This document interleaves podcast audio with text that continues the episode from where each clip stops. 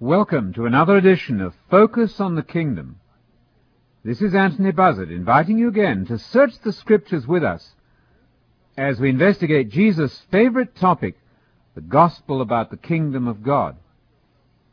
Have you ever stopped to ask yourself the most basic of all biblical questions, what is the Christian gospel? What did Jesus challenge his audiences to believe as the gospel or good news? What did he mean by the phrase so often found on his lips, the kingdom of God? When did you last hear a preacher or evangelist invite you to repent and believe in the gospel about the kingdom of God, as Jesus invited his audiences to do in Mark chapter 1, verses 14 and 15? We've been pointing out that the very purpose of Jesus' whole mission as the founder of the Christian religion was the preaching of the kingdom. There's a most important verse in Luke 4, verse 43, which summarizes for us in a very simple fashion why Jesus thought he was preaching what he preached. In other words, it tells us what the Messiah himself understood to be the main purpose of his whole ministry. In that verse, Luke 4, verse 43, Jesus said, I must preach the gospel about the kingdom of God to the other cities also.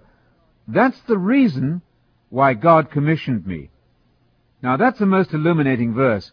It tells us in no uncertain terms that Jesus was pursuing a single goal. That goal was the preaching of the gospel of the kingdom of God. And so in order to understand Jesus, it is absolutely clear that we must begin by understanding his main topic, that's to say, the kingdom of God. We're continuing to discuss what Jesus would have meant by the term kingdom of God. And it's actually an easy question to answer because we know from so many sources, and primarily from the Hebrew Bible, the Old Testament, but also from contemporary literature, that's to say literature contemporary with Jesus himself, we know that the kingdom of God had a very special and definite sense. It meant that national hope of Israel, the hope for peace on earth when God would send a Redeemer and a Savior and a new political leader to govern the earth and to produce an era of prosperity and peace for all. This is most certainly what Jesus and his audiences would have understood by the kingdom of God. Now it makes no sense at all that Jesus would come into Galilee, as we read in Mark chapter 1 verses 14 and 15, and announce the kingdom of God and command people to believe in the good news about that kingdom, if in fact his audience had no idea at all about what he meant by the gospel of the kingdom of God. That would be a disastrously bad method for any teacher to introduce a term without any explanation and then urge his followers to believe in that term, namely the kingdom. Our New Testament documents make sense only if Jesus uses language and terminology that could be grasped by his audience. Now certainly there were many things that Jesus had to explain to them, but at the beginning of his ministry, he assumes that they are going to know what is meant by the gospel of the kingdom of God. In fact, the kingdom of God was the central theme of all the Old Testament prophets. They had envisaged a time coming when God would send a special agent, in fact a king, uniquely endowed with the Holy Spirit, filled with wisdom and knowledge and understanding, and this agent whom God would send would be responsible for establishing a brand new government based and headquartered in Jerusalem. This, in fact, was the national hope of Israel at the time when Jesus began his ministry. And so there can be no doubt that by kingdom of God, Jesus would have meant what all the prophets of Israel meant, what the whole of the national heritage of Israel had implied by the term kingdom. The kingdom, of course, meant a kingdom. That's hardly surprising. And that kingdom idea was based on the famous prophecies found in Daniel chapter 2 and Daniel chapter 7, where we find that after a succession of four world empires, there would be established on earth a final royal and divine empire headed by the one known as the Son of Man. And of course we all know that Jesus used the Son of Man as his favorite self-designation. He obviously saw himself as fulfilling the role of that Son of Man. And the Son of Man was an alternative expression for the Messiah, and that Messiah was to be given power over the whole earth in the rule which is to be called the kingdom of God, that fifth empire of Daniel 12 verse 2. Now we must of course point out that that kingdom would be a real empire on the earth, not some ethereal or abstract kingdom in the hearts of men, but a government superseding previous earthly kingdoms.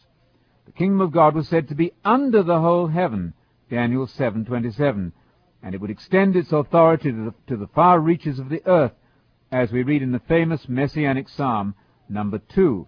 There we read of the Messiah asking God, and God saying to the Messiah, by way of a prophecy of the future, Ask of me, and I will give you the ends of the earth as your inheritance.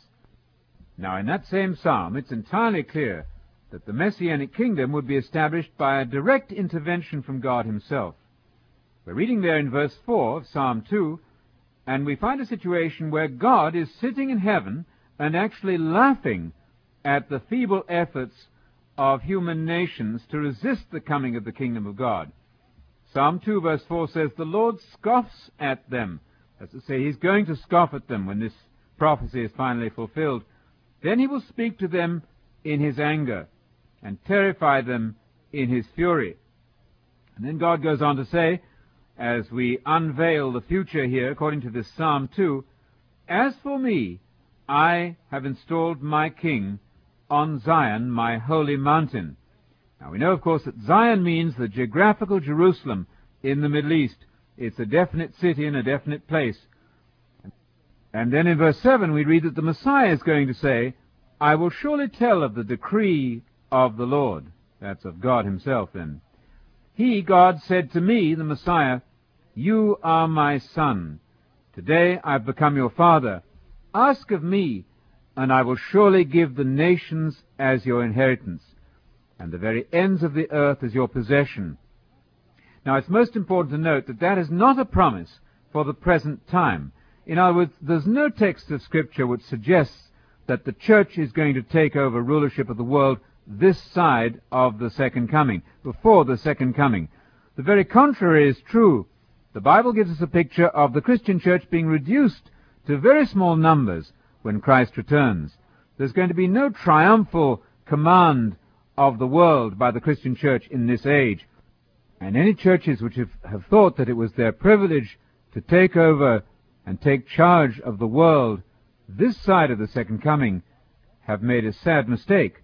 The Bible does not say that we can rule the world before Christ comes back, but it does indeed say that the Christians are going to be privileged to share rulership with Jesus over the earth when he returns.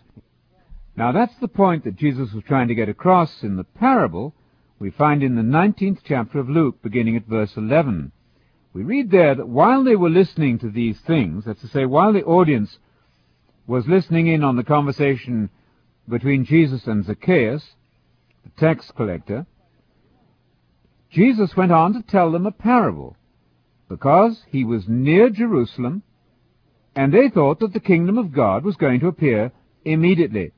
Now, of course, it's entirely reasonable that they would think just that, because they associated the kingdom of God with its headquarters in Jerusalem. That's where the Davidic throne was due to be restored. That's where, according to all the prophets of Israel, the kingdom of God would be established with its headquarters in a new Jerusalem, but a Jerusalem not divorced from this earth. It would be a Jerusalem renewed and renovated, but still in the same geographical location as the present city of Jerusalem. And so when the crowd heard that Jesus was close to Jerusalem, they obviously and naturally thought that this was the time for the great establishment of the kingdom of God by the Messiah. And of course they were disciples of Jesus because they believed that he was the Messiah, and that therefore he was the one qualified and appointed to establish that kingdom in Jerusalem. And so in verse 12 of Luke 19, Jesus told them a parable he said that a certain nobleman, and he obviously equates himself with that nobleman in the parable, a certain nobleman went to a distant country to receive a kingdom, or in other words, the authority to rule as a king, to receive a kingdom for himself, and then to return. And immediately we see the kingdom of God here associated with the return of Jesus. And then the Messiah, in the parable under the name nobleman, called ten of his servants and allotted each one a certain amount of money. And he exhorted them to do business with that talent or with that money until he came back. And again we see the return of Jesus, the time when he comes back, associated with the coming kingdom. But his citizens, in verse 14, hated him. That, of course, pictures the Jews who generally did not accept Jesus as their Messiah. And these Jews are pictured here as saying, We do not want this man to be king over us. And so then in verse 15, it came about that when the nobleman returned, after having received his kingdom, he ordered that those servants to whom he had given the money be called to him in order that he might find out what business they had accomplished. Now the first one appeared before the master and said, Master, your mina this quantity of money you gave me, in other words, has made ten minas more. And then the nobleman says to the slave, Well done, good slave, because you've been faithful in a very little thing, take your position now in authority over ten cities. There we have then the establishment of the kingdom of God. The time has arrived in the parable when the king has duly returned from heaven having received the kingdom. And he's then in a position to allot various responsibilities to his faithful servants. And he gives them then the privilege of ruling over ten cities.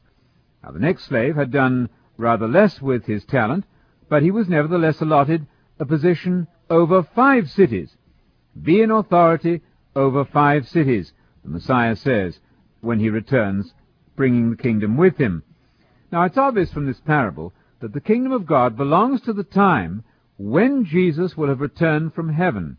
Now, that's exactly what we find in many passages of Scripture.